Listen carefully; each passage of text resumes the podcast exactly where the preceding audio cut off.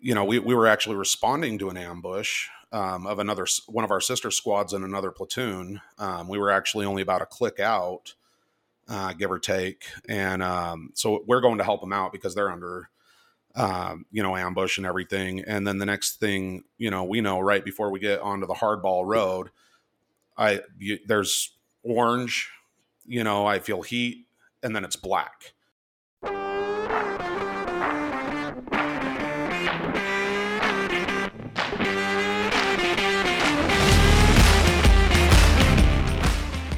Welcome to How I Embraced the Suck, a podcast where you get to hear from veterans what life in the military is really like. I am your host, Walt, and before we start, you should know that I do not censor the show in any way. You have been warned.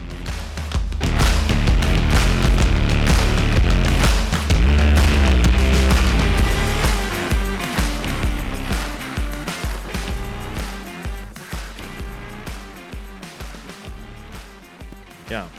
No, I yeah, I was saying I was just listening back to uh, the the song "Filth" and that yeah, that was pretty pretty moving. I like it. It's kind of it's uh having never been there obviously, but it's still it's like that's kind of tough to hear. You know, I I don't know. Yeah, yeah, it was it, it was a little hard. Writing yeah, I it thought it came, I thought the, Oh yeah, for sure. Yeah, I thought it came across pretty well though. I was impressed. I like music. Thank you. I'm I uh I've never been much of a instrumental music type of person. Like I need the lyrics to say something. I'm too dumb to to hear the words of the music. So I want some actual English. but yeah, uh, yeah, English is uh, definitely good to use. Yeah, yeah. All these instrumental, you know, classical music or whatever. I'm just like, eh, very cool. It's good background music. It's not my thing. Yeah, yeah. No, this is gonna be fun. I appreciate it. Thanks for thanks for coming yep, on. No problem. I think uh, let's just jump right into it. So today we have uh, Craig, a former Marine, and uh, now, well, probably, uh, probably always has been a metalhead, but definitely a metalhead now. Yeah, and, and I say that, I say that knowing nothing about the whole metal genre, but but uh, yeah, so, what's up? uh, doing okay. Uh, just been in a little bit of a long weekend. Been spending some time with my kids and uh, just trying to enjoy as much as I can. Uh, I, I, mean, it's pretty much the only time you get off is the weekends these days. So it's pretty right. nice. Yeah, yeah. Thanks for carving out some time and hopping on. So, what's your uh, what? Tell a listener what's your military background. Uh, so, military background I joined the Marine Corps in 2003, uh, signed up, volunteered to be infantry. Uh, that was actually my enlistment. Uh, went to boot camp, did that number, and then I once I finished all my infantry training, I was assigned with Second Battalion, Seventh Marines out in 29 Palms, California. I did a four-year stint with those guys. Um, through that time, I did two deployments to Iraq, uh, one in 2004, one in 2005. Um, so quick turnaround. Uh, was during the whole kind of hmm. surge era um, back then, uh, around the election times and things like that. So they were kind of pushing us out about once a year, just about it seemed. Um, yeah. And then uh, after I got done with that, um, I, I, left active duty, um, but kind of messed rolling around in the dirt, playing with guns, basically being a glorified Boy Scout. And so I decided to uh, go back into the reserves in a unit here in Utah that was infantry. Um, they, they were uh, 4th LAR, and I was with them for a couple years um, and eventually finally got out after a knee injury in 2010. Mm, okay. Wow. Mm. So were you infantry when you were in the regular? Yes, I was. Um, I, okay. I, was assigned 0331 machine gunner. Um, so, yep, did infantry oh. the whole oh. time. Um, unfortunately, machine gunners aren't in LAR, even though they do have machine guns. Uh, so I had to be a straight leg labeled as an 0311, um, just regular infantryman.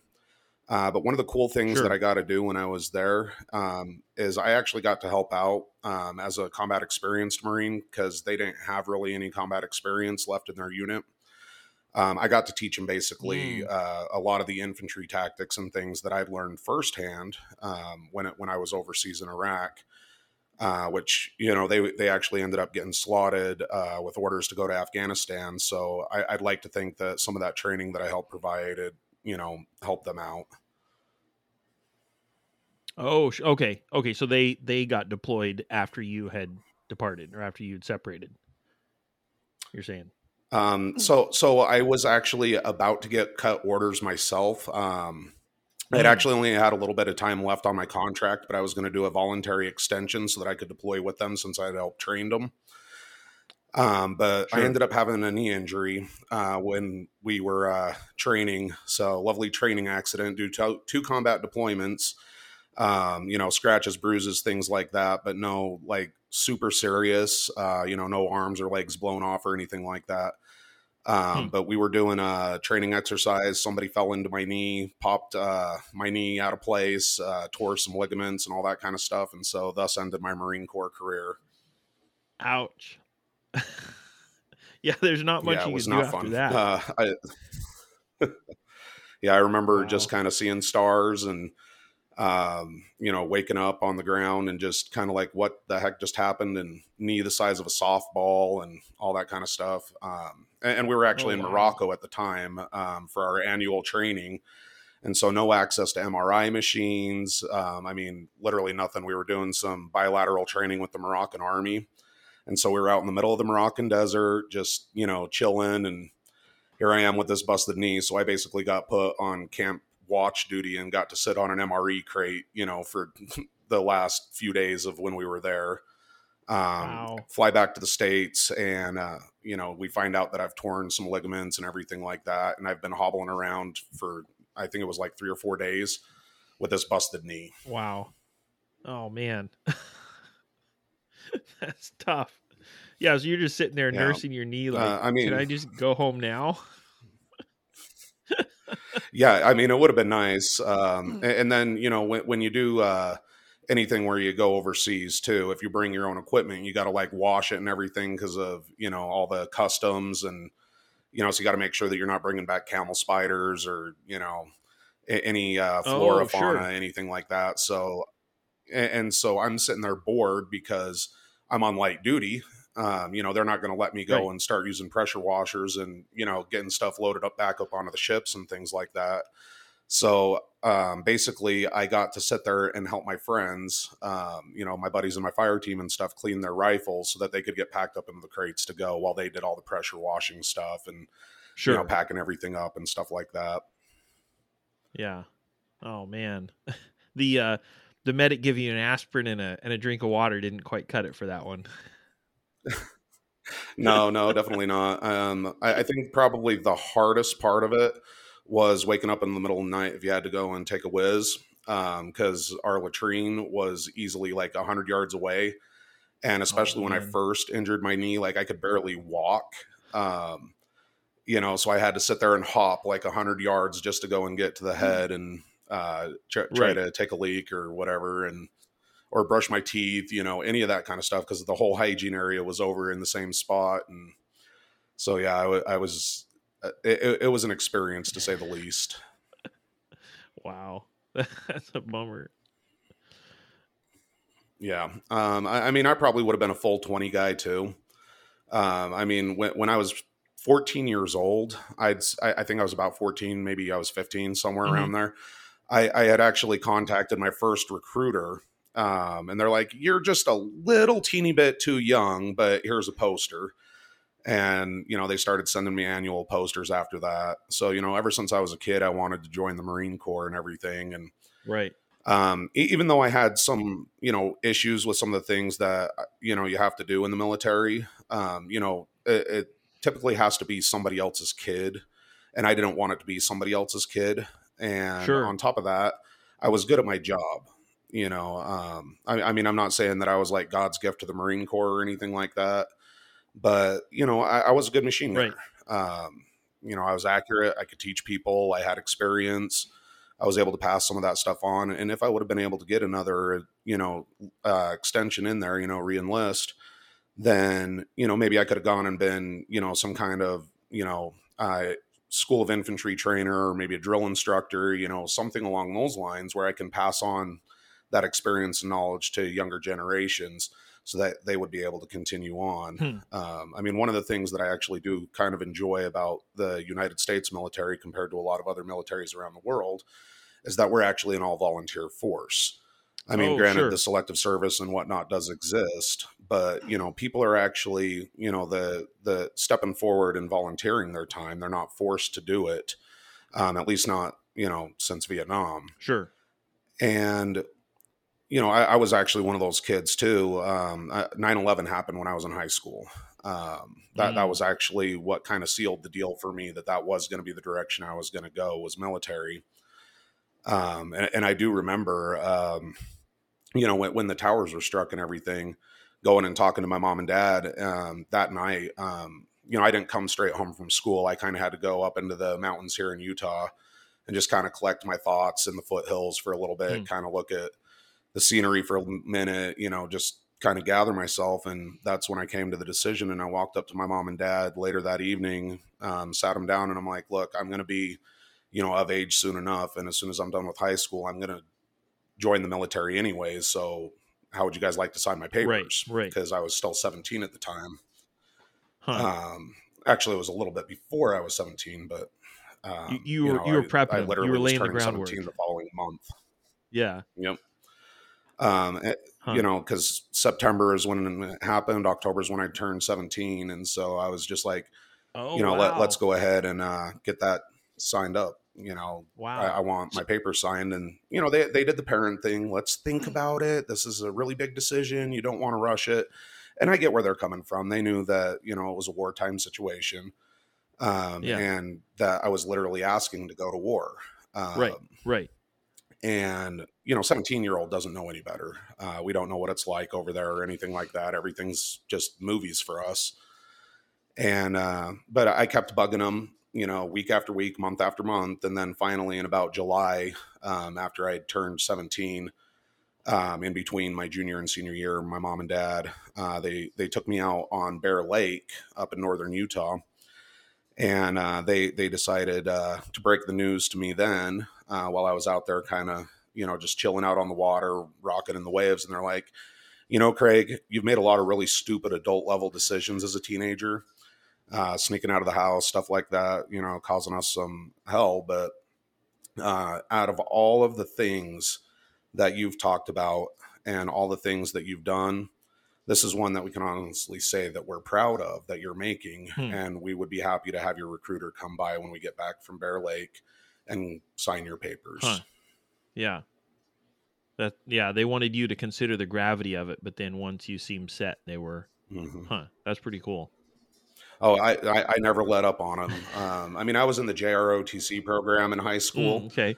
Um, you know, so I, I, loved everything about it, kind of the more regimented structure, you know, and everything like that. Um, sure. The like I said before, the kind of glorified Boy Scout kind of mentality of things.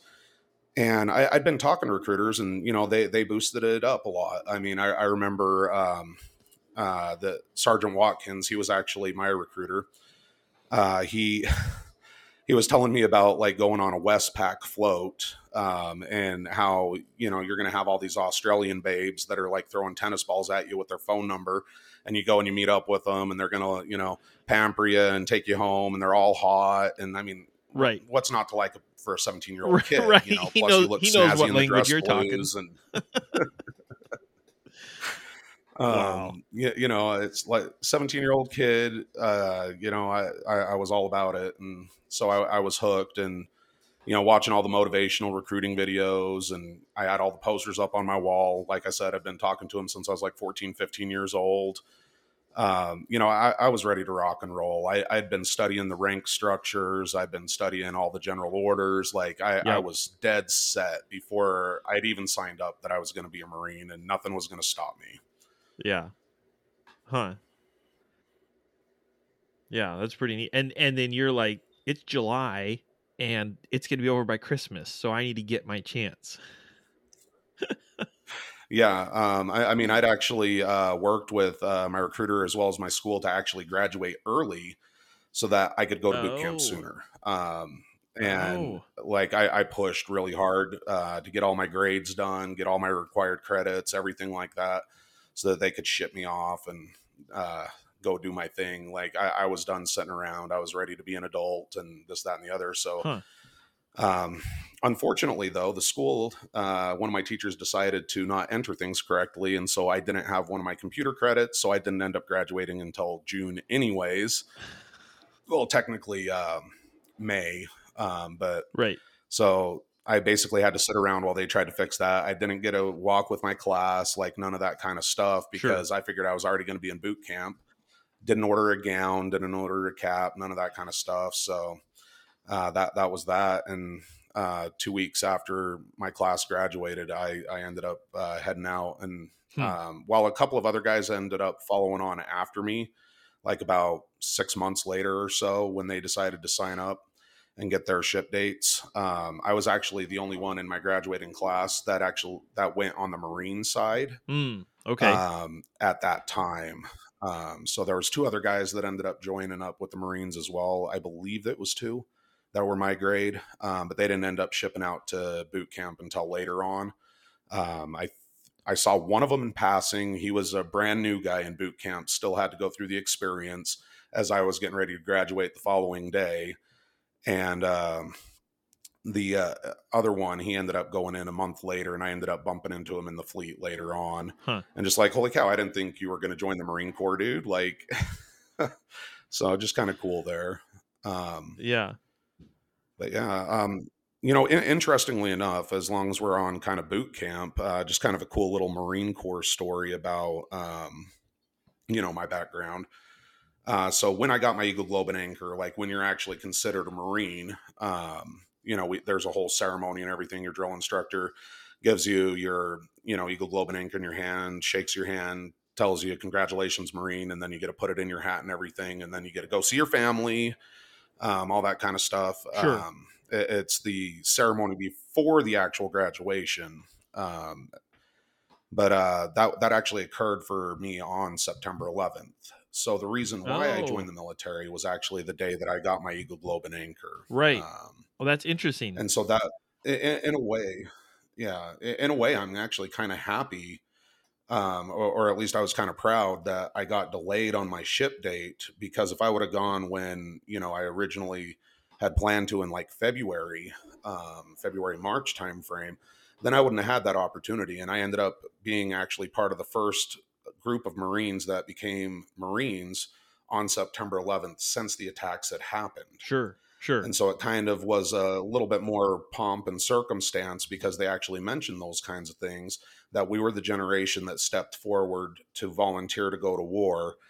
And we were actually becoming Marines on the day for the reason why we signed up. Right. So it was a, kind of just a little bit more of a solemn occasion for us. Um, and so I thought that was pretty neat uh, that that coincidentally kind of happened.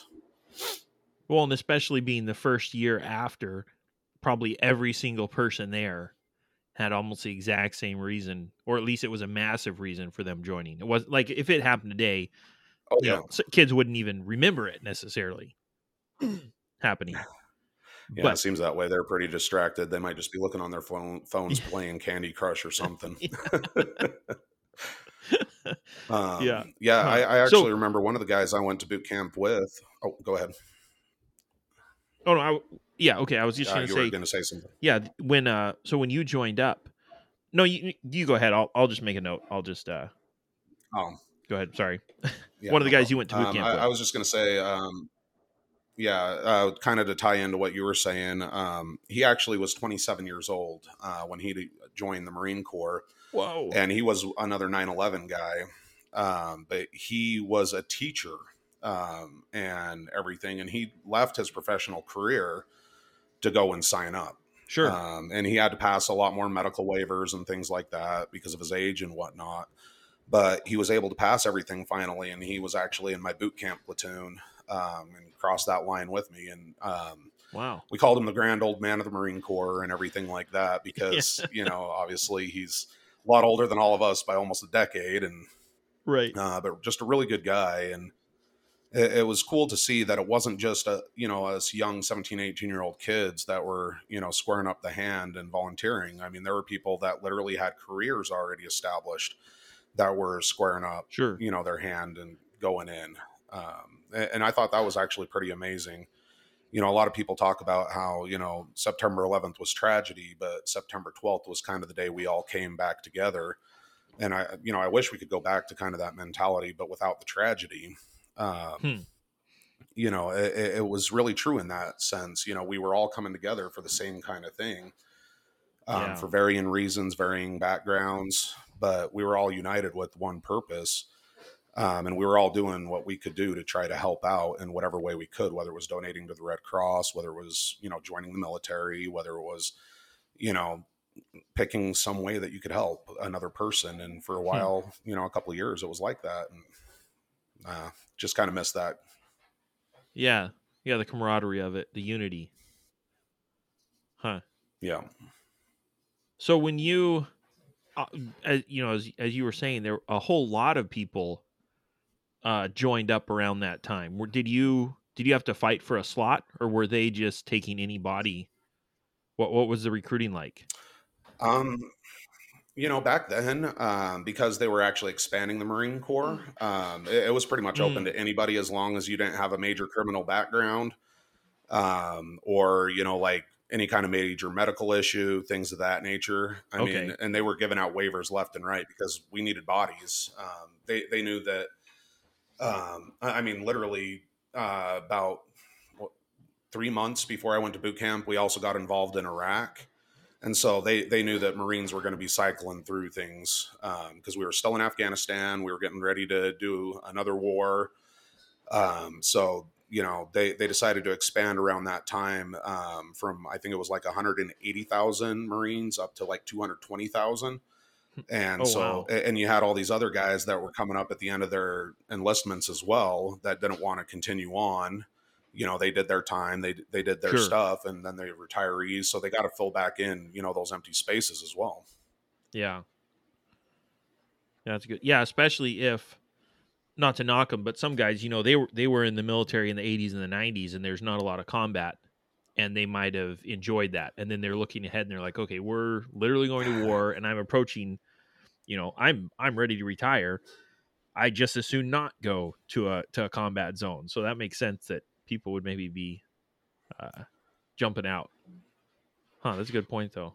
Oh yeah, uh, I mean, uh, I I had a gunnery sergeant, uh, my company gunny, and uh, also had my uh, platoon sergeant. They were both uh, Gulf War guys back when they were lance corporals and PFCs, and so uh, they they had actually you know crossed those same berms that Marines you know when I was going in were going to be crossing. Yeah. Um, you know, or had crossed, I should say.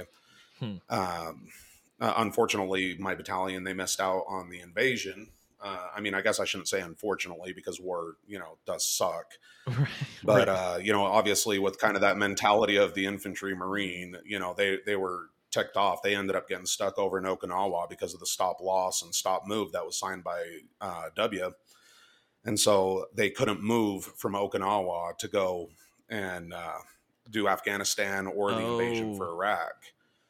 Right. Um, so that they ended up basically stuck twice. Uh, when 9/11 happened, they were stuck over in Okinawa, and then a couple years later, they had cycled back over, and then the orders came down to hit Iraq, and there was a stop loss stop move there again, and so they ended up stuck in Okinawa twice. Uh, in Oki you know, my of senior all places. were telling me all about it. Yeah, and, and, I mean it's cool at first, you know, because you're in a different country and everything like that. But then you're stuck on an island, you're far away from home, um, and you know it's an island. Yeah, you can only cross it so many times before things get boring. Um, and they were telling me basically it was just barracks boredom uh, by the time they finally got to come back. Okay. And that was about two months after we got dropped into their unit, uh, or, or before we got dropped into their unit.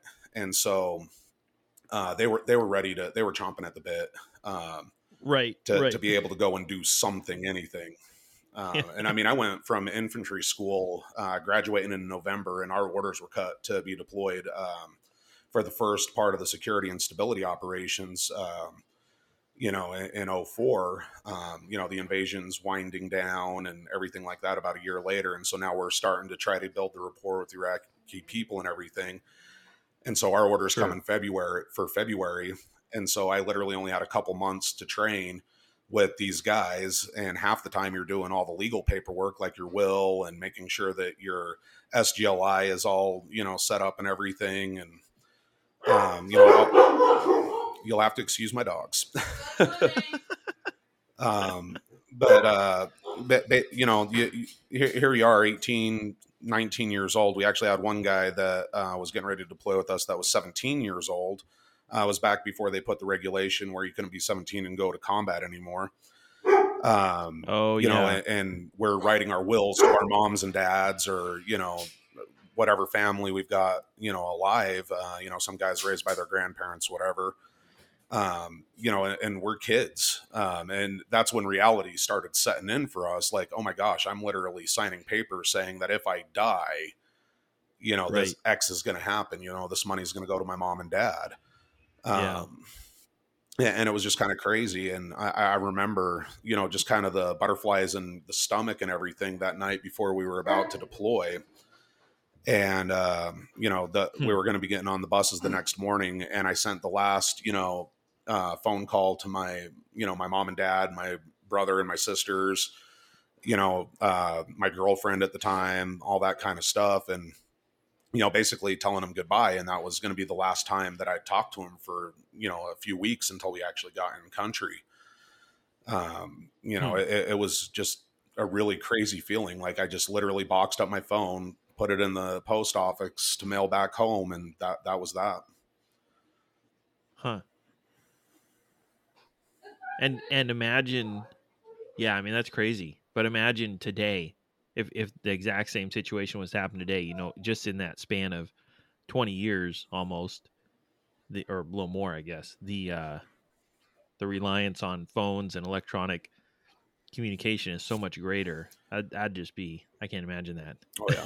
I mean i i try oh, to avoid we, we, they, they didn't even really have digital cameras Right. Uh, right. I mean, I mean, anything digital was like four hundred dollars, and it was you know not even anything close to what smartphones can take pictures of these days. So like when we were taking pictures, you know, like the the motivational, you know, unit pictures of everything when we're all you know doing our oorah poses and everything like that. You know, they were all on those little uh, old Kodak, you know, wind cameras and stuff like that. Yep. And, yep. Um, you know, and then they've got all those fancy technology things and everything like that. Um, you know, all, all kind. Of, everybody's got night vision now. Everybody's got you know RCOs on their M16s. You know, we were still running iron sights. We were still, you know, I, I mean, I was I, I, was issued an Alice pack. Oh, uh, wow. Just uh, uh, eventually a MOLLE pack came available, but like when I first got to the fleet, I was issued an Alice pack. I mean that that's Wow. We, we, were right in the transition of going into the digital camouflage. So half of us were in digital camis, some of us were in the you know tricolors. Oh yeah. Um, you know, some guys still had their black boots. Some of us had tan boots. Um, I, I, mean, it was a hodgepodge. Huh. Um, eventually, as the deployment wore on, everybody got converted into the digital camis and the mm-hmm. desert boots and everything like that. But um, I mean, we didn't we, we, we didn't get the cool, you know, ILBE systems or the, you know, uh, flak jackets that have like all the cool little accessories and stuff. Um, you know, none of that kind of stuff. We were still using web gear in some cases. Um, wow, it, it, was just really crazy. Um, but you know, we did it, and and uh, I, I, also remember when we were on deployment uh, that that first go. Uh, I mean, we were in Bedouin tents for a good portion of it, and on top of that, we didn't have the uh, up armor Humvees and everything like they got now, you know, and the oh yeah, uh, whatever Bearcats or whatever they call them these days or whatever. Sure. You know, we were running in thin skinned regular Humvees, you know, patrolling and going and looking for you know bad guys, and uh, I mean, there there were times where I wondered, you know, how in the hell did we survive this? Because you'd come out and there'd be trucks looking like Swiss cheese, you know, and I mean, thankfully wow. we, we we didn't lose a whole ton of guys. Um, we we lost nine on that deployment, um, but it, it, was just crazy, and I, I don't know how we ended up, you know, not getting cut to shreds in some of these you know situations.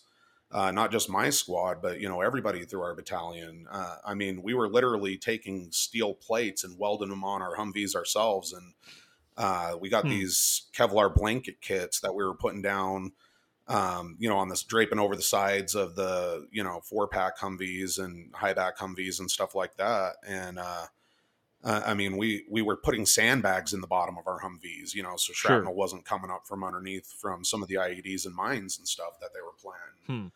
And, and, you know, so we, we, we just ponder sometimes like how how the hell?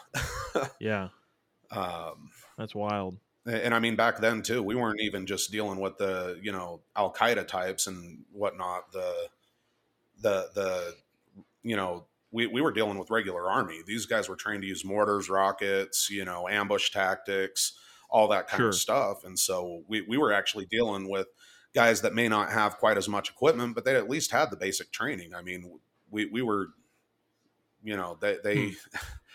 they, they were able to actually fight. You know, they did a lot of ghosting tactics with, you know, quick strike ambushes and stuff like that and then melt back. But they, they knew what they were doing at least. They knew how to set up an L shape ambush. They knew how to, you know, set up a mortar team and be able to bracket, you know, to hmm. do their firing. My first enemy contact was actually getting bracketed by enemy mortars.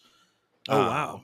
You know that that yeah. I, I, mean, we we go out to go and take care of an IED. We're escorting EOD out, and uh, next thing I know, you know, we hear boom boom, and it's like, wh- where the hell was fire in the hole?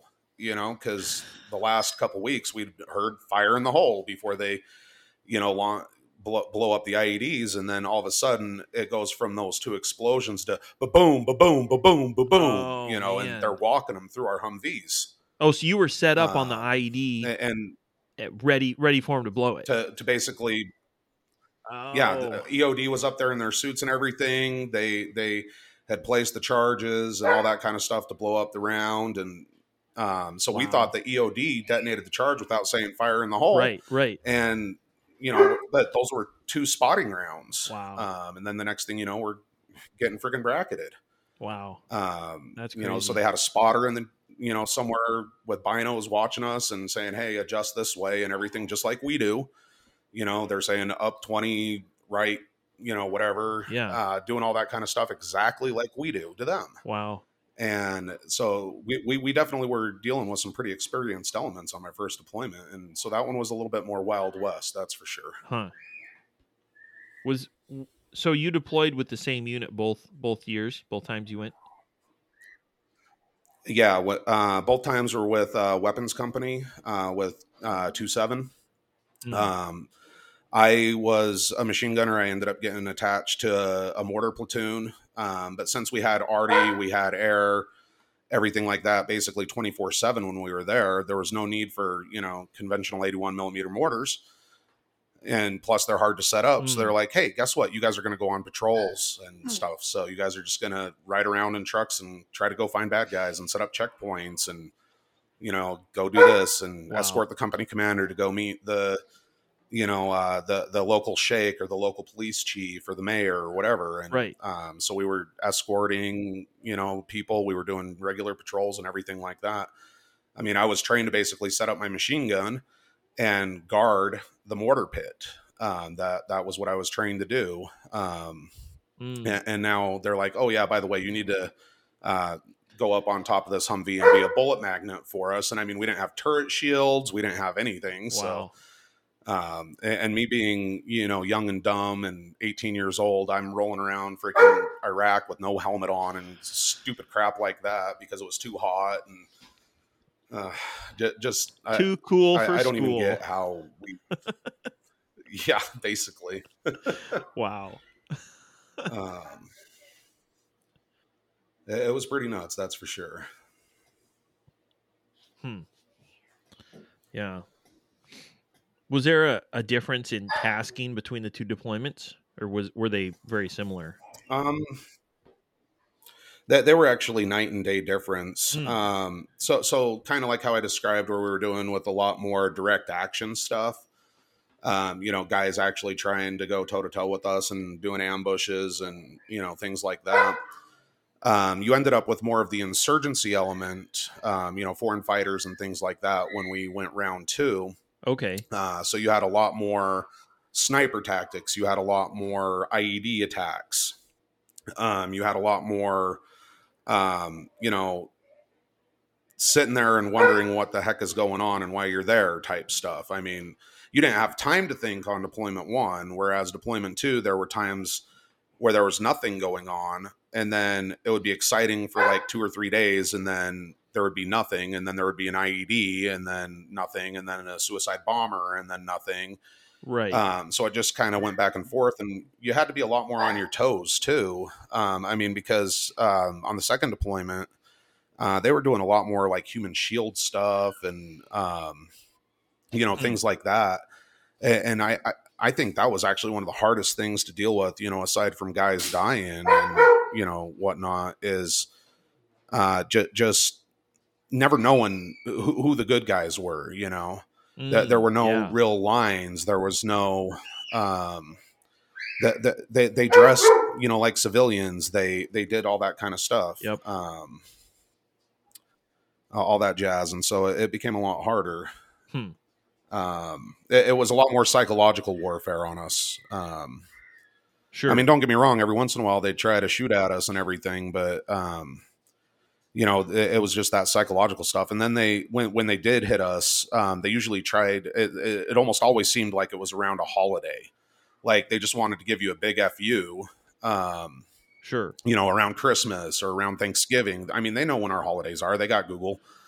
Um, and they know what we celebrate and they know that we're wishing that we were home. And then the next thing you know, an IED's going off and blowing you up, or you're getting shot at, or, you know, ambushed or whatever.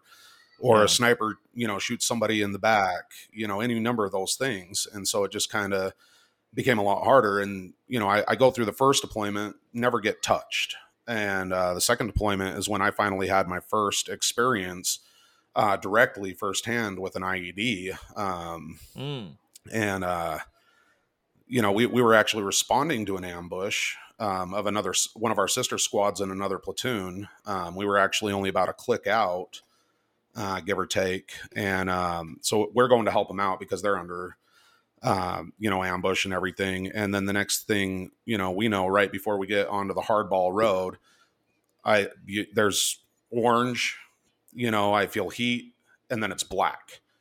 And then, you know, I wake mm. up and, uh, you know, the gun, gun's just twisted, pointed straight up in the air and just like, what the hell just happened? Wow. You know? Yeah. Um, and everything's just moving in slow motion, but fast. And, uh, it's, it's, you, you, you you know what's going on but you don't and then you're getting filled in like dude did you know that you did this and it's like what because you know your brain's blocking all kinds of stuff out it's just pure adrenaline that you're going on and um, sure. it, it, was just it, it was surreal um, I, I, mean i, I re- really don't even remember a whole lot like most of what i've gotten um, is has been pieced in from like the guys that were behind me in the other humvees and stuff like that um, because you know I, I, have you know the Im- some images in my head of things mm-hmm.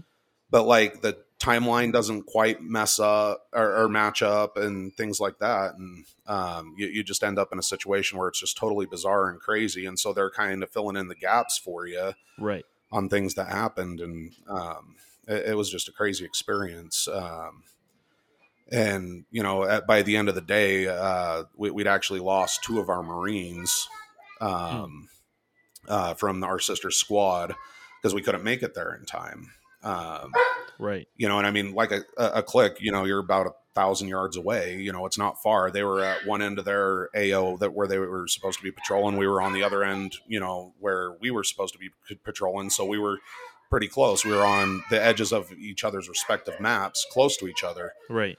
Um, I mean, we we literally saw the smoke coming up when the IED got triggered the ambush for them, hmm. um, and so so it was, uh, and it, it, was this helplessness, you know, because yeah. um, you know you're so close, but you're so far away. You know, we've got a vehicle that's down blocking the dirt road. Um, we, we, had a berm on uh, one side of us, and then we had a ditch on the other um, and it was one of those wider, you know, deeper ditches where a Humvee can't just, you know, hop over unless it's going at a straight run. Sure. But we were on, we had the berm on the other side, so you can't do a straight run to hop it and get around. So the guys literally had to backtrack the other trucks behind us to find another way to get back up onto the hardball. And then they're dealing with me and my truck, um, you know, and, and you know, there, there's our guys that are hurting and stuff. Um, and then, you know, we can't really go and assist until we can get our site secure. Right. Um, right. And so things ended up getting delayed. And uh, so, yeah, two guys ended up uh, passing away because of that. Um, hmm. uh, we, we believe one of them ended up uh, killed on impact, but the other guy, he was uh, uh, from talking to a couple of my buddies um, and the other squad, they, uh, that they he he was at least alive and kicking for a little bit, just hurt, and um, sure. we we couldn't get the site secured in time to get an air uh, in, and then the guys in my truck. Um, I, I, was the one that was the most okay. Um, took a little bit of uh, shrapnel, nothing too serious. I ended up getting like an involuntary labret piercing. Uh, ended up piercing my lip about right there. um, uh, got some general peppering. Um, the one day that I decided to wear my shoulder pads, they got blown off. Um, so thankfully, I was wearing those. Right. Um, I ended up with a you know a pretty good concussion. Um, it, it, ended up turning out like mm. probably good. Uh, all the shrapnel from the engine because um, that's where um, the IED was. It ended up tearing out probably I don't know like a three inch uh, gash in my helmet. Um, you know, just oh, all wow. the stuff and but somehow uh, like I, I, didn't really get touched otherwise but i had other guys in the truck that ended up pretty hurt and hmm. a couple of them actually had to get air medevaced out so um, but uh, th- thankfully uh, survived yeah um, hmm. Uh, we, we managed to secure a landing zone and everything and uh, even though he had a pretty good laceration we had a, a, a killer corpsman um, doc, our, our doc doc hickman was the coolest dude on the face of the hmm. planet and just way skilled. And um, yeah, he, he basically, uh, you know, ran up. It, it was my driver. Uh, he, he had an artery severed. Um, you know, my doc, he uh, ran up on us. Uh, you know, I, am sitting there screaming for the corpsman, and um, he helps me uh, get uh, my driver uh, uh, Dazo out um, of his flak jacket and everything, and uh, just blood everywhere. And so he he recognizes that there's clearly an arterial bleed. He manages to you know quickly locate it and everything, and he ends up hmm. stuffing everything that he can in there, and uh, basically duct tapes um, his arm up against his side as mm. tight as he possibly can to basically create a compress because it was right. just it was the brachial right up in the armpit where the heavy bleeding was. Okay, um, sure. And, and, so that had slowed it down enough um, to where he was able to make it to the medevac. So brilliant corpsman. Wow. Um, you know, he ended up uh, getting a Navy commendation, I think, for that. Oh yeah. Um, That's um, crazy. but yeah, just yeah, uh, and, and, I mean, uh, you, you originally had uh, seen me uh, you know, online uh, uh, hearing a song that I wrote, and some of that's actually, um, you know, part of that hmm. uh, day. Um, th- there's a line in the song where you know I saw my best friend dying in my arms. Um, it, it, was talking about my driver. Um, hmm.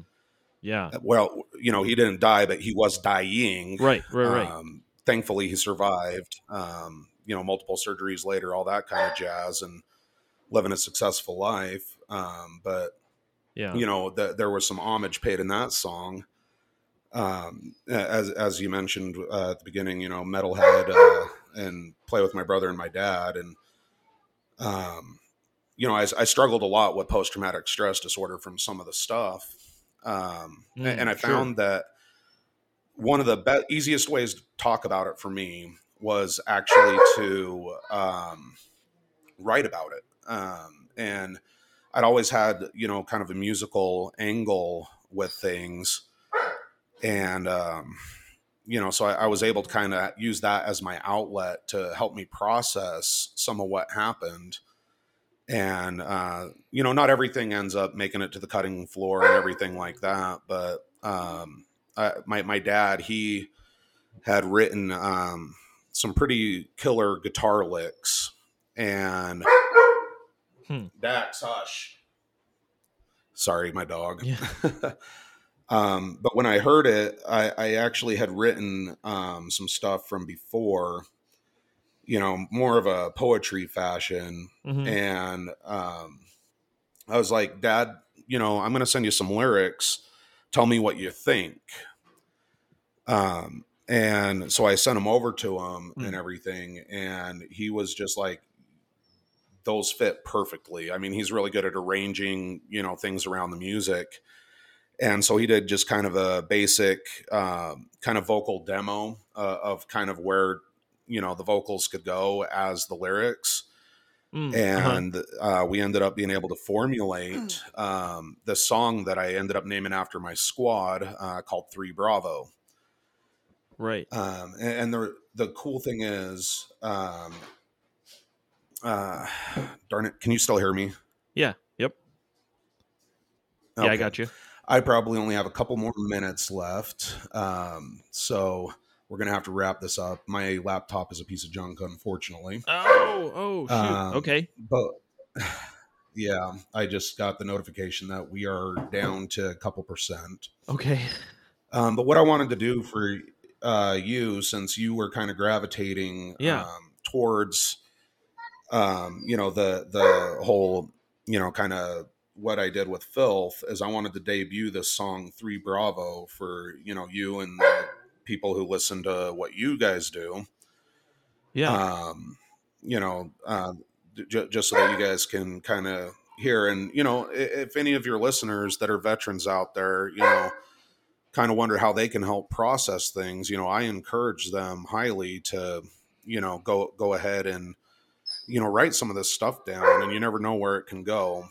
Um, Sure. And that's just kind of what I would recommend as a possible avenue. Um, and you guys are actually getting kind of an exclusive because this actually is not set to officially release until February 3rd.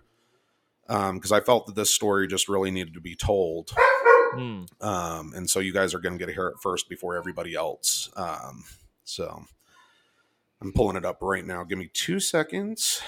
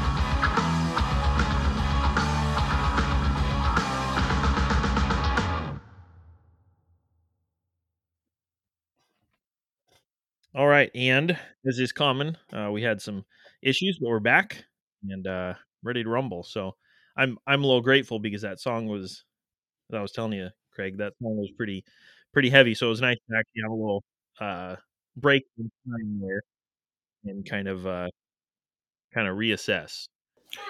Yeah, it, it's definitely a tough So- one. Um, I, I mean, even writing that song, um, you know, uh, with my dad and my brother, it was uh, was a little bit rough, but um, you know, it was just something that I felt needed to be done.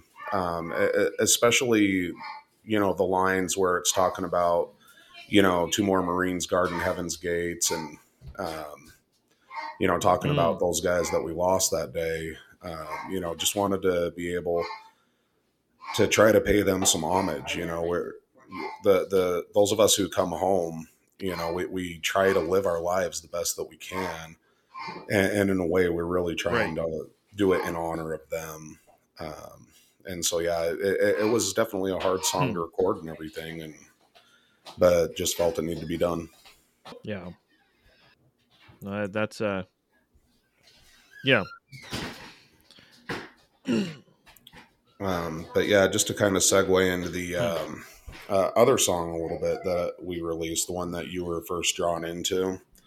Uh, it hasn't been released yet. Uh, it'll be Yeah. with the full album uh, when, when we release that uh, coming up here in April. Um, that that one, um, mm, okay, I, I- just want to kind of touch a little bit at, towards the end of that. And, um, you know, if, if folks want to kind of get a little preview of it, it's not a mastered version, um, but I do have it up on our SoundCloud. You just have to look up 3 Bravo and uh, just look for our logo. It's literally just a 3 and a B, uh, pretty easy to find. Um, but towards the end of that song, yeah, um, that there's a little thing where it talks about uh, you, I, I'm talking and uh, ba- basically tell Pete kind of address the Marines and soldiers, sailors, anybody who's listening, you know, um, just to let them know that they're not alone and that we're, we're all kind of feeling that pain Hmm. together. And, you know, one, one of the reasons why I kind of chose to go that direction was just to kind of hopefully remind everybody, um, you know, that that's in the veteran community that, you know, when, when we were all deployed, um, you know, you had somebody that was always watching your back, you know, whether it was a battle buddy, uh, whether it was your fire team, whether it was your squad, you know, you always had somebody with you. And, um, just like we had somebody with us there, we, we need to have somebody with us as we're in the civilian world. Um, whether that's your VA Hmm, team, yeah.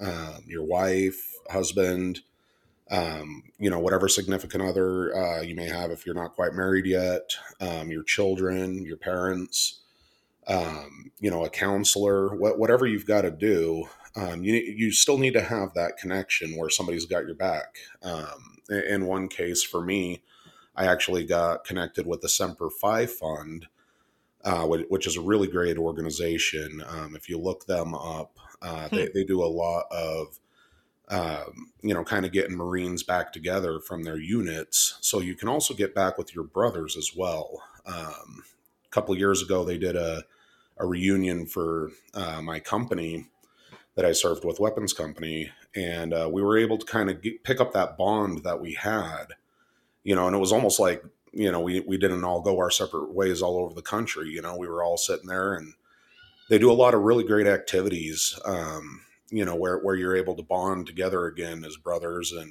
also they give you resources while you're there um, you know to direct you and uh, they've got counselors there to help guide some of the stuff if you still haven't quite navigated that va process yet um, so just just a really great hmm. resource is uh, Semper Fi Fund, and then they've also expanded to other branches as well. There's kind of a little offshoot of it called America's Fund, um, real, really, really great organization um, that, that's out there helping vets, um, you know, reconnect with each other, uh, get the services that they need.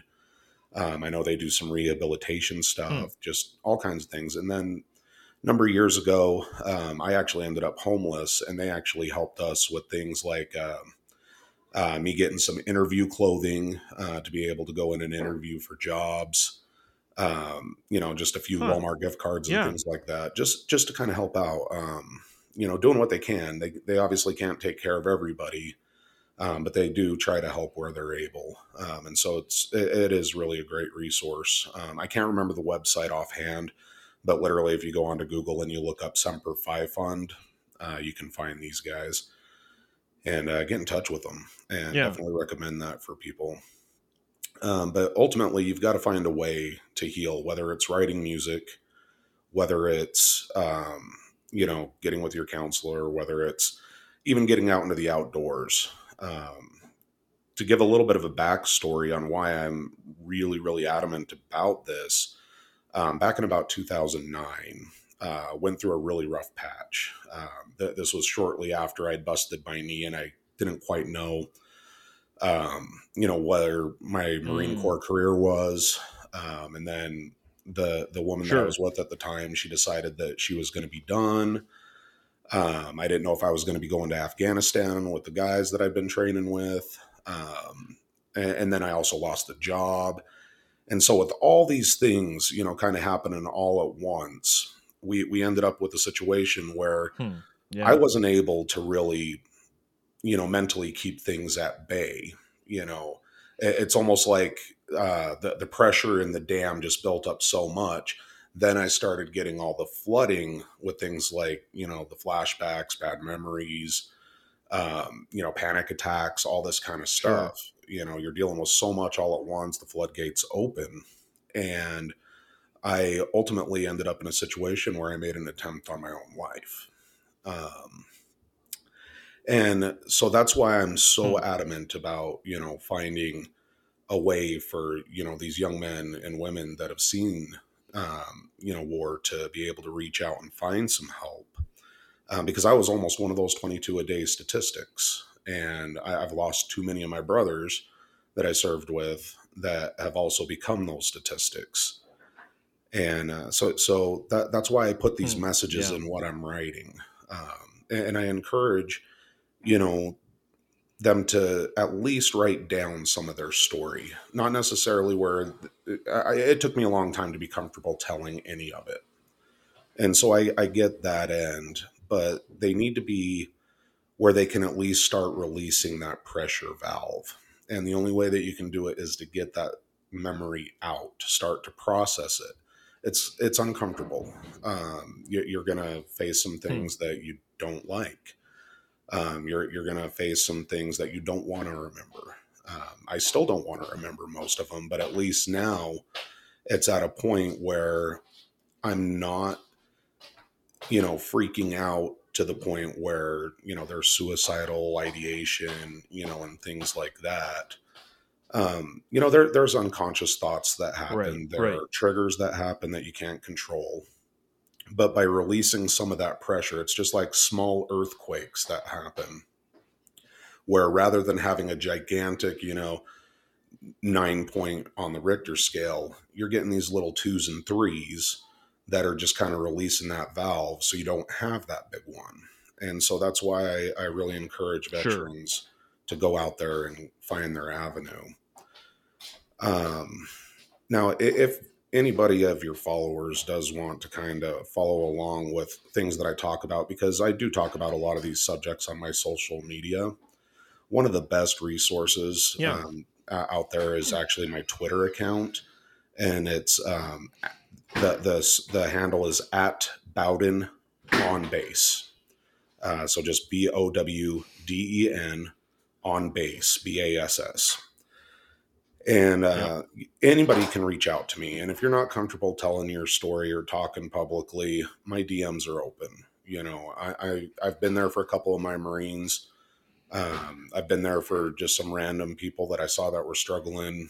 Um, you know, I, I've been referred by family friends to try to help out with uh, other veterans and stuff. So we, we've got to be there for each other, and, and that's really what it's about. We've got to get each other six, and so I just want to offer that to your listeners um, if, if they want to follow along with some of my complaint about the government stuff and see some pictures of the home cooking that I do, and uh, you know, w- just complain about traffic or whatever. But then I also do share some of these resources um, that I found as well, um, just periodically, so that people know that there's options out there. And then, like I said, my DMs are open. Uh, if you're a veteran, you can always get a hold of me. Yeah, I've, I've I'm always impressed by that. Uh, So many vets, you know, will have open DMs, and it's real common to you know lock your account or have closed DMs just because people don't want to be bothered. But there's so many vets that, yeah, like you're saying, that brotherhood there and the the desire to reach out and have each other's back. Um, that I'm always impressed by that. You know, you're it's like putting your phone number on the internet to a certain extent, and it just you never know what kook might call you or or who you could help. You know, just at the random Yeah. whoever contacts you, and yeah, yeah, that's great. Well, and the thing too, um, you know, uh, a, a lot of guys that I served with, you know, if they they decided to stay in, they're coming up on their twenties. You know, they're, they're coming up on their retirement time. Um, Right. A- And one of the things that I noticed that was pretty common as a trend, and this is something that they need to kind of mentally prepare for, is once you get time, you you, you know uh, you- you're so busy when you're constantly training, constantly working, all those kind of things. Once you have a little bit more time, and I mean, you don't have time if you're infantry, you just don't. Um, you you retire infantry, you've been working 15 hour days for 20 years, you know. Um, and, right. but but once you kind of get into that settled down um you know kind of deal where you're retired and got more free time that's when the brain really starts kicking in um you know a lot of my brain kick in beyond the floodgates was after i busted my knee i wasn't in that operation tempo i wasn't able to work the job that i was currently working because you know as i Sure. had mentioned earlier i was in the reserves um, but i had a full-time job um, but you know you bust your knee, you're not going to be doing anything. I was security, so I can't patrol, Right. you know, around or anything. And so you, you start to have those brain waves uh, start cycling some of that stuff through that you've been too busy to really think about. And so it's just something that a lot of these guys that are coming up on retirement need to kind of keep on the back burner in the back of their mind and understand that, you know, you're about to have time and some floodgates might start opening. And so keep, keep, your brothers in mind to reach out to because especially guys that you served with that got out before you because we, we've got resources we've already been through a lot of the grind and you know don't don't be too macho or man enough to where you think it isn't going to happen to you because it very well could Sure. Yeah. Yeah. Well, that kind of kind of leads into one question I like to ask everybody. Um, what would your advice be to a 16 or 17 year old kid who asked, who said they're planning on joining the military and wanted your advice? um be prepared for hard days um i mean if you're really dead set on joining you know make, make sure that you're getting some honest feedback I, i'd honestly talk maybe to a veteran you know in your family and you know just kind of let them know hey i'm thinking about joining the army or i'm thinking of joining the marines or air force or whatever and just kind of talk to them and ask them what Hmm. they think um you know but but understand it, it doesn't matter what branch you're going to go into boot camp's hard um you know you're going to have rough days in boot camp It's likely going to be your first time away from home. Um, it's likely going to be, uh, uh, well, I should say it's for an extended period of time away from home. Um, you know, it, it's hmm. going to be, you're, you're not really going to get a sass back. I mean, you, you know, if you've got a little bit of an attitude with your parents, you're not going to have that opportunity with a drill instructor or a training sergeant or you know any of that kind of stuff that they're going to get right up in your grill and right they're, they're going to thrash you um, you know um, get get physically prepared you know um, start doing your physical fitness routine you know before you're in boot camp because you don't want to be sucking wind um, that that's just one more yeah. obstacle that you'll have to overcome um, also learn some of the knowledge um, that that in history of the hmm. branch that you're joining.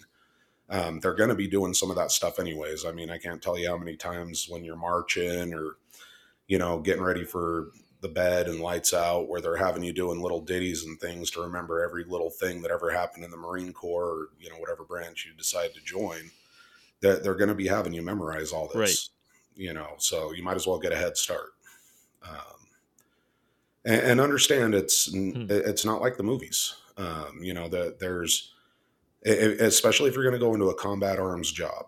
Um, you know, it, it, in reality, um, even the most accurate movies, um, that they're not going to be as accurate as sure. you think. Um, I mean, just a clear example yeah. that that I can think up of to kind of give a good idea for so any young men or young women out there. Just in in movies when there's an explosion, you know, it's this big kaboom. You know, um, you, you, get that Dolby surround sound, whatever. It's it's vibrating your couch and everything like that. Like you, right. you're you're hearing that boom. When you're in an explosion, it's more like a you know you're you're getting this pop kind of thing, and then huh. you've you've got ringing in your ears a little bit, but you can't really hear anything. Um, the, the explosion, you know, pressure mm. pops your eardrum so quick that you're not getting that big boom. Now, maybe if you're a half mile away, you're going to hear a big boom, but if you're right there in sure. that blast area, it's going to pop. So what you see in the movies isn't necessarily going to be what you see in the military. Um, and the last thing I'd say is, yeah, yeah. The, the the last thing that I'd you know say is be prepared to be bored.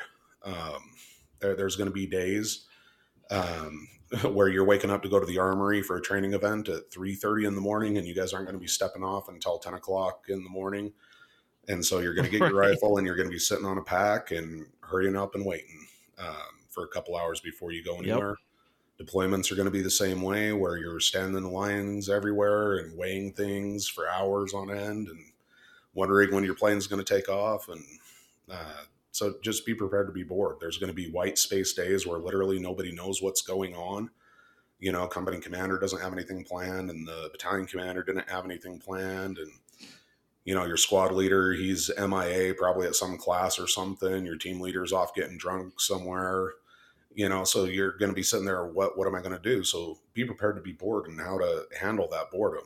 Um, with me, you know, I read uh, hmm. books mm. or you know studied up on some of my um, MOS knowledge um, just to get to be a little bit better at my job or do one of my classes so I could advance in some rank. Um, you know, you you, you got to yeah. be able to utilize your time because where things are pretty regimented in the military, there's going to be times where you ain't got nothing to do. Right. Right. Yeah. The the inherent one of the inherent flaws of a of a bureaucracy is yeah. sometimes you don't have anything to do. well, yeah, and then you're going to have paperwork stand down days. Realities, I guess. Yep. Uh, I mean, you'll you'll have yeah. paperwork, yeah. you know, stand down days where you're gonna have to wait your turn, but they have everybody go wait their turn, but there's only like six, seven clerks, and there's 200 of you. So you're going to be sitting there for a while, and they've got to right. go through your whole packet to make sure that every I is dotted, every T is crossed, that you sign all the right forms, and all that kind of stuff. And you're just going to be standing in a line all day. Um, and there will be days like that. That that's right. just the reality of the military. Yeah. wish that was not the case. I wish it could just be ranges and oh, just uh, just unleashing belts of ammo downrange all day. That'd be that'd be the life. Yeah, the the uh, we we had a couple of um, you know towards the end, the end of ranges where we'd have extra ammunition, and your choices are you can find a way to get rid of it, or you can count all the ammo and turn it back in. And so basically, everybody loads up on everything they can, and we'll just go ham on everything.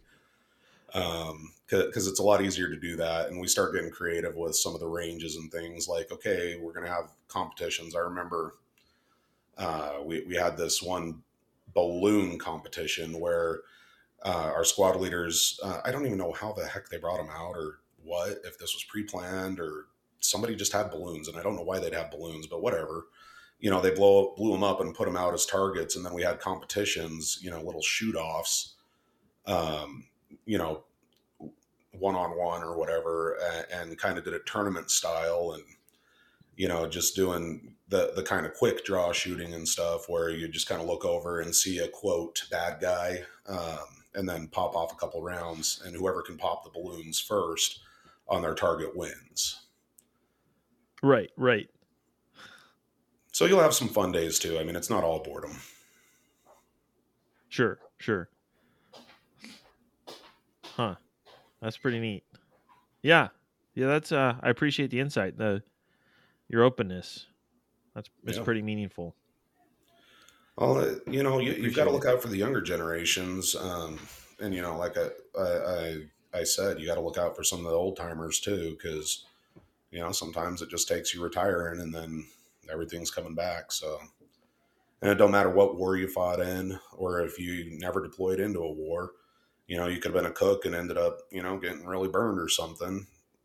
You still served. I got to eat my beans, so you, you, still did your job, so I could do my job. Uh, you know, we're we're right. all veterans, yep. and, and that's the way that it is. We're all willing to square our hand and frankly once you sign that contract you might have signed up to be a cook or a trumpet player or you know a clerk uh, over in the admin office whatever but at the end of the day if they need another rifle you sign the contract and they're they can send you to be another rifle so hmm. we, we all take that risk and frankly yeah. you know even the quote pogue jobs personnel other than grunt you know that right, they still right you know that we, we still need people out there to fix trucks. We still need people out there to you know make sure that we get our paychecks. And if we didn't get our paychecks to make sure that we have a way to get our paychecks. Um, you know that that there everybody's got to go at some point. Um, now you might be a little bit safer because you stay on a base you know get a little bit more time to play some xbox or something like that if you can find one or you know, get a mini DVD player and watch some movies or whatever. But you know, there, there's still mortar risks and all that kind of stuff. So you still face some of the same stuff.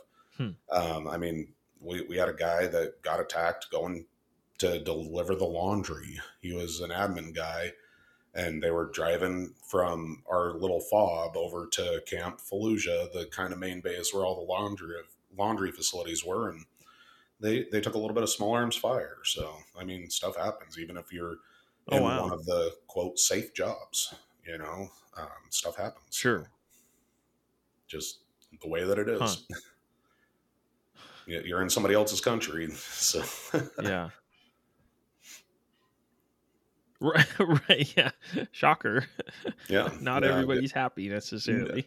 No, not really. Uh, I, mean, and most people they're they're probably going to treat you more as just an annoyance. I mean, th- think of like a cop checkpoint, you know, on, on a holiday weekend. Um, you know, there's going to be days like that where you're just screening cars, you know, and then they'll tell you to you know search every car that's colored blue, and so right. you're going to pull every blue car that comes through a site and search it so that it's more random and or or hey, search everything that's a Toyota or you know, just, just, whatever they decide to come up with, whatever your squad leader's doing for the disruption patrols, you know, and so you're really an annoyance. You're like that DUI cop that's saying, I need you to pull over into Bay 3, you know, and they're going to give you, you know, check your eyes real quick to make sure that you ain't been drinking and really what we're doing is we're just seeing if you're nervous and you know stuff like that. I mean that sure. we're an annoyance in a lot of cases. Like they don't, a lot of people don't really hate us, but they don't really like us either.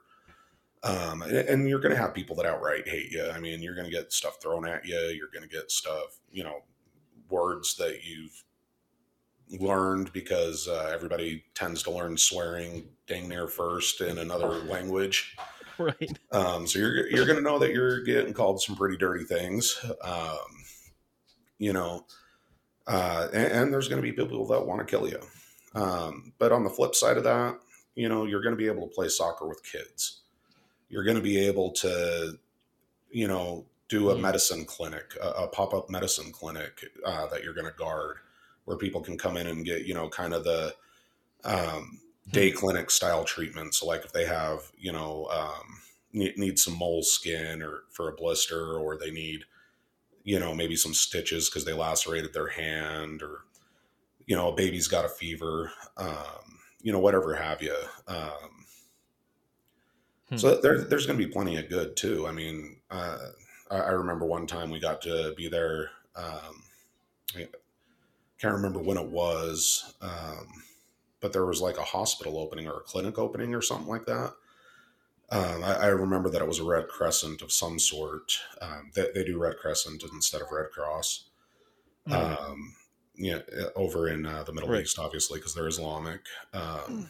But it was like some kind of clinic or something like that, and uh, you know, we, we got to be there for the opening of that, and we, we've been, you know, securing and kind of babysitting that site, hmm. not really knowing what it was. You know, it's just, hey, you guys need to make sure, you know no dudes come and try to put anything in the wet concrete or anything like that because it might be a you know explosive.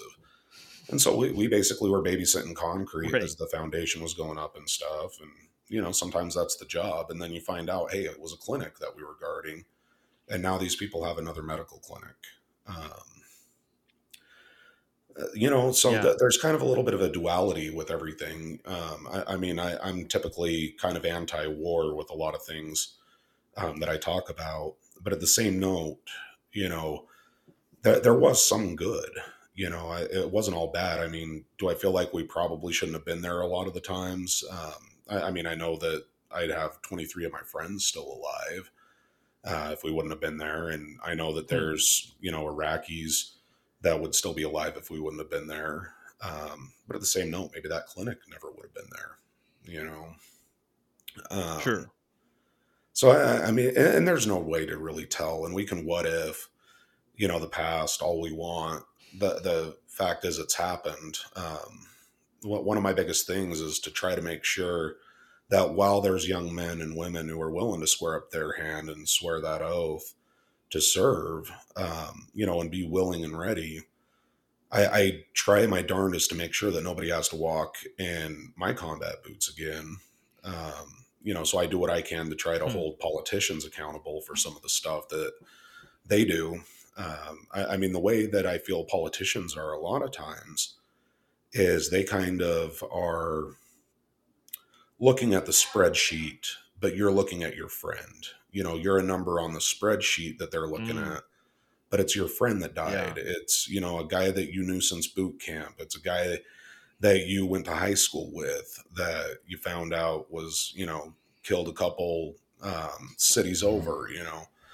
It, for for you it's not a number on a spreadsheet. It, it's and even with you know the the bad guys uh, however you want to call them you know the the insurgency uh, whatever you know they're, they're farmers. They got families too you know? Um, that they're hmm. normal people and frankly, you know, there's times where I don't blame them for trying to kill me because I'd have tried to do the same thing to them if they were over here. You know, if they were sitting there and yeah. you know they they were occupying where I live, and you know, say I don't know, in, in whatever firefight they get in with whatever insurgent faction, and one of my kids got killed. I mean, I'm I'm going to be pissed off. You know, you shouldn't be here in the hmm, first yeah. place. So yeah, I'm going to pick up a gun and I'm going to go and try to kill some of you. Um, so I, I, really can't blame them for their stuff. And, uh, you know, actually, to go back, there is one more piece of advice thinking of that. Yeah. Um, to to that 16 17 18 year old uh, considering joining i would say don't ever underestimate the people that you may end up facing um, that's probably the most Mm. important piece I, of advice if you're going to go into any kind of combat arms. Uh, so your tankers your artillery guys your infantry that kind of stuff those jobs where the metals meet in the meat don't ever underestimate. Um, you know you, you're gonna hear a lot of talk um, you know trying to use some kind of maybe racial slurs or whatever to kind of dehumanize and demean the uh, person and and people that you may end up facing but the reality is is that they're an intelligent human being and they're going to adapt to everything that you adapt to um, you know a- as an Hmm. example Yeah. when we first started dealing with ieds they basically just dig a hole and put a bomb in it and then cover it up so we adapted and we started looking for fresh dirt so they started sticking them in donkeys corpses and stuff and so now we had to watch out for donkey corpses and Right. then it was trash cans and so you know and then they stopped using hard wires and started using garage remotes. So we started using you know um, uh, frequency jammers so they couldn't Mm. use you know remotes and you know it's this constant back and forth. They're smart. They're capable. They're human beings just like us. And so don't ever underestimate them you know respect them um, that you, you got you, you have to respect your enemy. Um, as weird as that sounds because you're going to hear contrary to everything that you're told by drill instructors by you know probably every commander that you're going to have every squad leader you're going to have. Most of them are going to you know tell you about how they're stupid and you know like i said maybe throw in some racial slurs whatever. Hmm. But the reality is is they're smart human beings and you know you, you might only be seeing some of the dumb ones that were trained a little bit. The really smart ones you probably aren't ever going to see because they're smart enough that they get other people to do their stuff. But they're Sure. the real masterminds that know how to build complex bombs and all that kind of stuff. So um, you know don't don't ever underestimate them they're Hmm. going to plan they're going to adjust they're going to adapt to what you do they're going to watch you to see how you react to situations um, everything like that so don't don't ever underestimate uh, the people over wherever you end up going if you end up going anywhere Yeah. Yeah, that's a good a good line. Good reminder for life in general, but yeah, that's pretty applicable. Yeah, I, I it, it's a lesson I wish that I would have been taught. To be perfectly honest, um, I, I didn't learn to appreciate, Hmm. You know, the culture and the Iraqi people until I got up towards my second deployment. And um, I, I wish that I would have, and I wish that I would have had kind of a little bit more of that appreciation um, and understanding and respect. And you know, it wasn't just this dumb, you know, jarhead, you know, eighteen year old that you know was just hard charging and young and dumb. Um, you know, a little bit more maturity, maybe Right. something like that. But um, so if there there's any lessons, it's you know some of those that I went over. But respect, um, re- respect the enemy. They're they're smarter Hmm. than you think. Yeah. Yeah. Oh, you got yeah, I, I appreciate it. No, I was I was gonna say any last thoughts or comments or exhortations. oh, I, I man, I, I could talk military talk for days on end. Uh, I, I, I'm still telling fresh stories, some old ones too, to to my wife these days. You know, um, it, it's a it's a part of my life, um, and it helped it helped shape me into who I am. And I don't think that there's really any dishonor in wanting to serve um, politicians, you know, maybe they they have a little bit of the dishonor, but I, I don't think that these young men and women who legitimately want to serve their countries, and I, I'd say the same for any other country, you know, even ones we fought, even ones we're fighting now, um, even ones we may fight in the future. You know, they, they have the same kind of drive, um, and they're going to come from similar backgrounds. They're going to come from similar homes. Um, there, there's going to be a parallel you somewhere out there um, that you may end up, you know, facing someday. And so I, I have the utmost respect um, for that warrior class uh, of person that's willing to stand up and say that I am going to defend the people that I love. Um, and, you know, th- there's admiration in that. And sure, cultures may be a little bit different. You know, you might believe in a different God. Um, you, you may speak a different language, all those kinds of things. But when you really get down to it, um, any other day, if you know there's not a fight, you'd probably be drinking a beer in a bar with that guy because he's exactly your kind of people. Um, right. You know that that that's something I truly feel. Um, you know, that there's a lot of talk about you know the what what might happen with this whole Russia situation and stuff. And one thing I like to kind of remind myself is that um, you know those Russian boys they want to go home too. You know they they they yeah. don't want to be there any more than anyone else, but they're doing their job, and so it's important that we don't dehumanize, um, in my opinion, the uh, people that we may end up fighting, that we are fighting, and that we have fought. Um, that they're human beings. Um, that that's something that I think is missed a lot, and a lot. Whether you're pro-war, whether you're anti-war, whether you know you're what whatever, however you stand on things. Um, I, I think we lose the humanity uh, of the situation a lot, and you know, hmm. hopefully some of what we talked about kind of adds a little bit of that humanity back in there, and uh, people can realize that we, we're all just trying to do our best and get through this life and make it one day at a time. And some of us, unfortunately, are going to end up fighting each other because some other people that aren't going to face it decided that they don't like each other and you signed up. So. Hmm.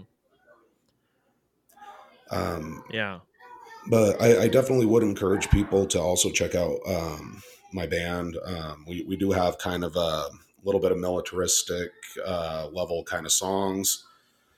Um, a lot, a lot of the stuff that is drawn, it's actually drawn from uh, some of my experience. Um, I mean, we talked about filth. They got to listen um, to you know three Bravo, um, and, mm-hmm. and, those are two examples. We've got another one that's called coming out here soon. That's called Two Thousand Sons. Uh, that's coming out next month, I do believe, hmm. um, and, and, that one's you know a war story, um, not mine per se, but I did use some of my perspective to help write that one.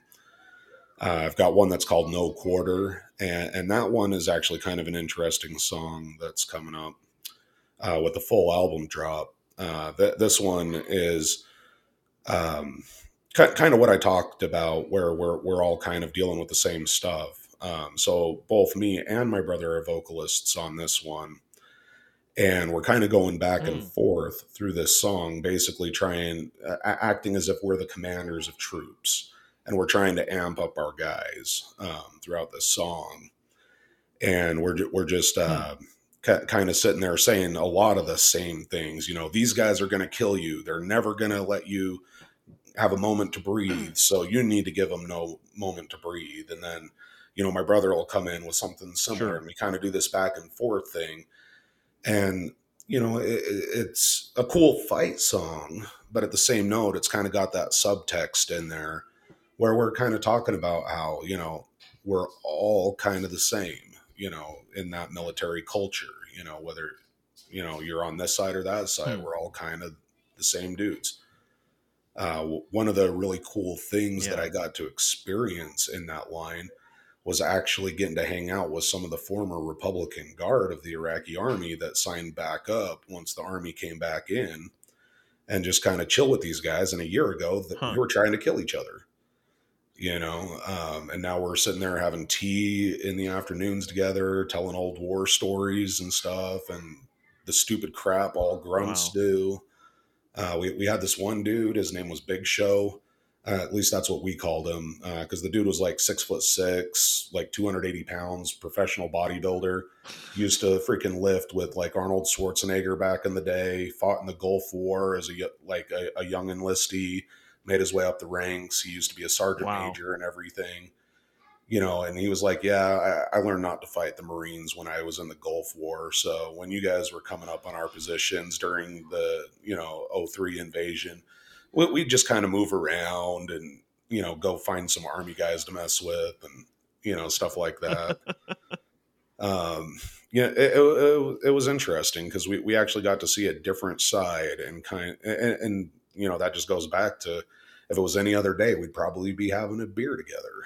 Um, it's just kind of that mentality huh, of yeah. what a warrior is. You know, we respect each other and the capabilities. And, you know, frankly, I wouldn't want to go toe to toe with Big Show because, like I said, like six foot six or some crap like that, 200 some odd, like 80 pounds. Um, and he would, he actually would show the Big picture boy. off every friggin' chance he got of him with Arnold. Every chance. And, and I mean, who wouldn't? You know, right, I mean, right, you're, you're competing in you know, Mr. Universe or whatever uh, competition it was. And uh, of course, you're going to show that stuff off. Um, but yeah, I mean, that, there, there's some cool stuff that is out there.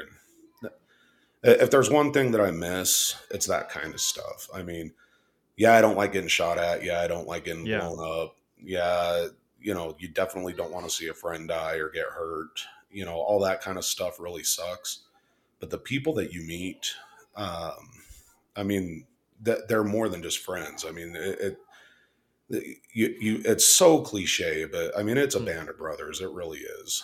Um, I mean, I, the, the guys that I served with, I, I still talk to all the time.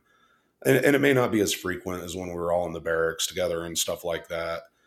But, you know, you, you hit people up all the time like, hey, how's your wife and kids? Or, hey, you know, when, when you when you coming down to Utah? or you know they'll be like hey Craig when you coming down to Michigan? you know things like that and then we have reunion stuff like I said earlier and then you get that bond back again and it's like you you never left. You're that 18 19 year old kid again and y'all are playing shenanigans run I, I, I could have stories for days on shenanigans um, but um you know, the, those are the things that you don't regret, but you definitely miss.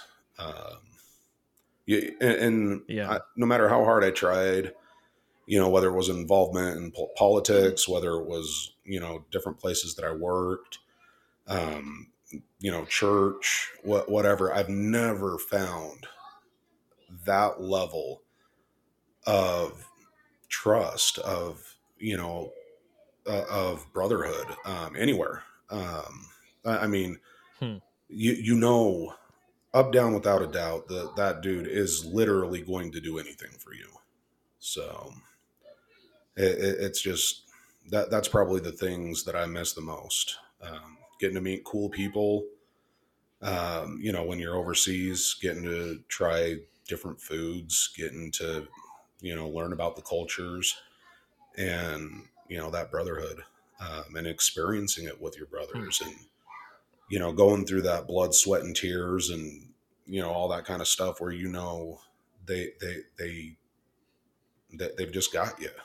Um, so if you're one of those young yeah. 16, 17, 18 year olds and you're looking for that kind of thing, avoid the gangs and uh, go go try uh, try your shot at becoming a marine because you, you you'll definitely find it there. Hmm. Yeah, that's great. Appreciate it. You know, I just realized I trailed off as I ramble and do, um, especially once I start talking about the good old days. Um, I, I, had started off saying that folks should go check out my band. Um, and um, mm, yeah, yeah. Uh, so the website, um, and this has like all of our social media links, all that kind of stuff. So YouTube, Twitter, um, all that kind of stuff is three and that's the number three. Um, so three bravo band.com and it'll link to everything we've got. So Instagram, Twitter, uh, Facebook. Uh, I don't know. There's probably some other weird, obscure stuff out there uh, that that I probably signed us up for and linked and forgot about. But um, you know, you'll, you'll be able to find everything there, as well as get some previews of music that's coming out, um, all that kind of stuff. Um, and uh, if you forget that, then you can just look up three Bravo and then just look for that three and the B logo. Uh, it's bright white letters on black background. Sure. Um, so you, you, can't miss us. I, I, made it really simple, stupid. I'm a Marine. I eat crayons. So, you know, you got to keep it easy for us. Um, uh, and, but yeah, it, it's pretty 3bravoband.com. Yep. 3bravoband.com. Yep. And you'll be able to find uh, find us out. And then hopefully maybe someday we'll be in your town. And if you're a veteran and you, you happen to, see that we got a show coming, let me know ahead of time and we'll see if we can't get you like backstage or something like that. I'm always down for a good old veteran talk or, you know, doing a little toast. I don't really drink anymore, but, uh, you know, I'll, I'll have a water. You can have a beer. Beer will be on me. Wait until I'm famous though, because, you know, got to be able to afford that. Nice. yeah. But yeah, that, that's right, right. my story in a nutshell. It's coming. Awesome. Yeah. Yeah, I appreciate it.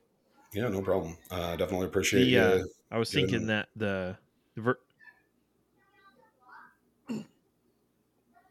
I believe we were talking. Yeah, I was gonna say, uh,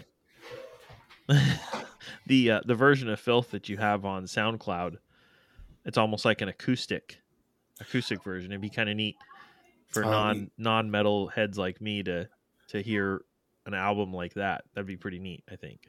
Um, so there is actually a lot of acoustic guitar oh. in that one, uh, which is really cool about it. We kind of did oh, okay. uh, quite, quite a bit softer on that song. Um, it was obviously on purpose. Um, we, we kind of wanted to. What one of the things we try to do with our music is connect with the emotion of what's being talked about. So, like with the three, the the song mm. Three Bravo, um, you, you've got something that's really high intensity because it's basically a, a battle scene, so to speak. Um, you know, so you, you, get a little bit more right. of that, you know, adrenaline, heart pumping, you know, level stuff.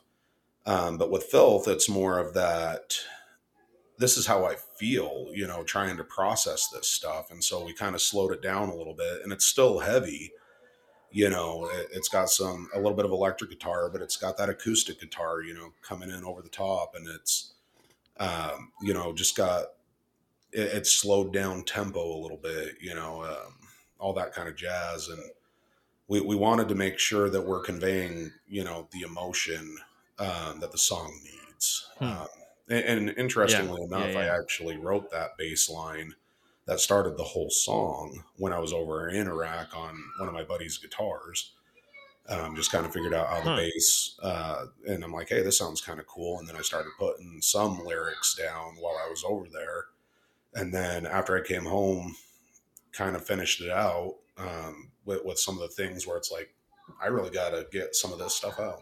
And so ended up finishing the last half of it, uh, where it was more, you know, um, where every time when I go back home, everyone looks at me like I've done something wrong, you know. And, and it's not that people are looking at you wrong. It's it's more of the you know feeling of almost being an outcast a little bit because it's harder to relate to people in those moments. You know, they didn't experience those kinds of sure. things. You know, while you were off in the desert, you know, sleeping in the dirt and you know having you know, to go without a shower for, you know, 10 days in a row um, and using baby wipes, you know, to clean yourself the best you could. They're, they were sipping their Starbucks every day and, you know, life, life continues on.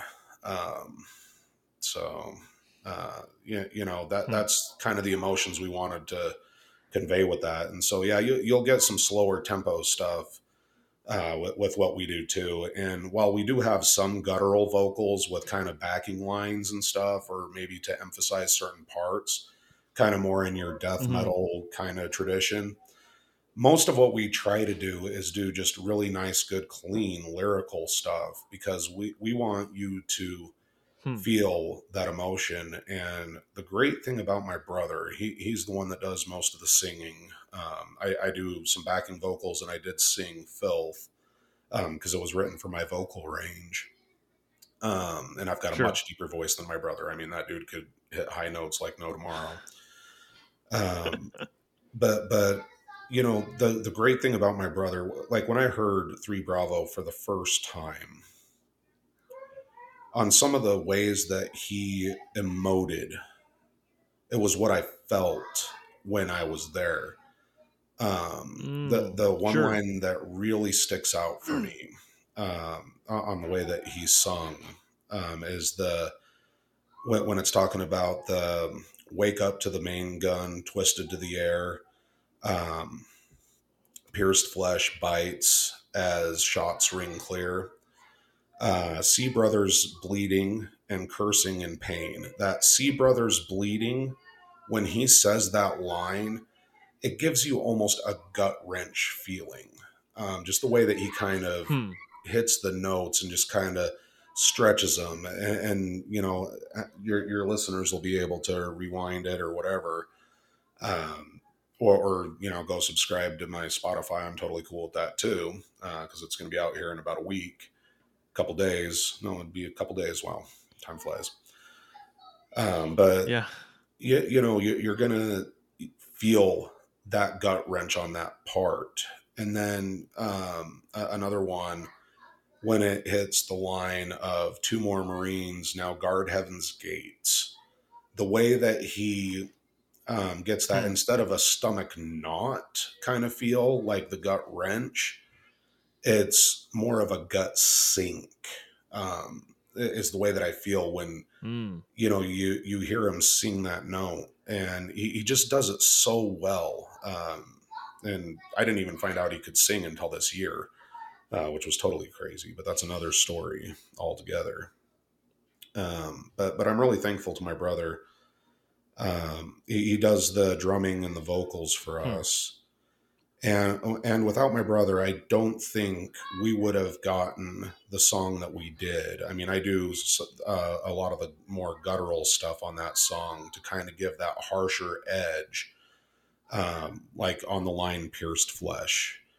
Um, you know i i kind of do this guttural scream kind of thing because that's the way that it feels when you can actually have you know like I, I mentioned earlier having that involuntary labret piercing um, you know you you can feel this kind of searing um, pins and needles feeling where it's smaller you know all this kind of stuff and so you you kind of get more hmm. of that where it needs a you know kind of thing because that's the way that it feels um, and so right, everything sure. we're we're doing we're trying to get that emotion across and translate it and uh, just a little hmm. preview, real quick, and then I'll shut my trap.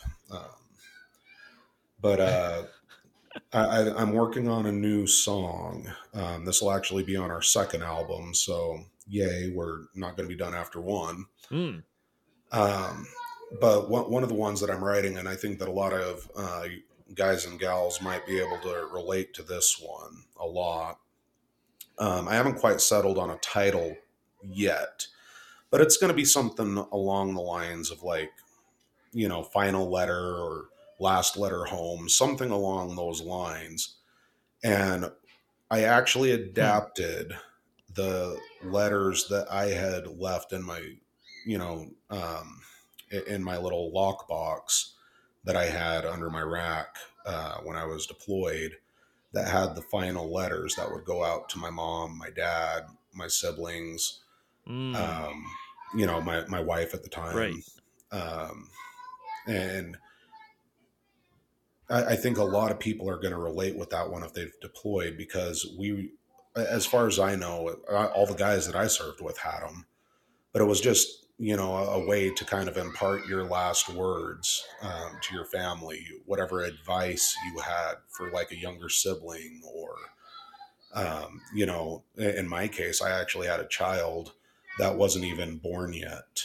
Um, when I was on my last deployment, hmm. um, my, my ex-wife uh, w- was pregnant with my first kid and um, you know, so I, I, literally wrote a letter to a child that I may never meet. Um, and, and mm, I think that was mm, probably yeah. the hardest yeah. letter that I wrote because how do you sum up a lifetime of dad advice, you know, on a couple sheets of paper? Um, and yeah, no kidding. One of the reasons why I chose to start writing that song um, and starting to work on the music actually now, I've actually wrapped up the lyrics. Um, but one of the reasons why I chose to do that is it really does show the humanity. Um, you know, we're not just these robotic um, automatons that are out there. Um, you know, when we're out in combat, I mean, we may seem like we have no emotion, and that we're these unthinking, you know, grunts that that are out there doing stuff. But the reality is, is that we we understand our mortality uh, quite greatly, um, and hmm. we are we, we know that we may be saying goodbye for the last time when we deploy. Um, and so the only way that we can say anything one last time is to have that last letter. Um, hmm. Yeah. And, and, so I, I think that's going to be, um, hopefully, at least in theory, uh, something that can connect with a lot of people um, that do these kind of jobs. Um, I mean, I, am sure that firefighters and police officers may even do something similar, um, you know, because they're in higher risk jobs where they could end up not coming home at the end of shift. Um, you know, so hmm. I, I think there's you know, kind of that sentiment. And a lot of people still they do last wills and testaments, you know, where there's a little read off. Um, so so even beyond the military, you know, I, I think we all kind of want to say at least one more thing to the people that we love. Thank you for listening to this episode of How I Embraced the Suck. If you enjoyed the show, tell a friend. And as my Girl Scout den mother used to say, stay frosty.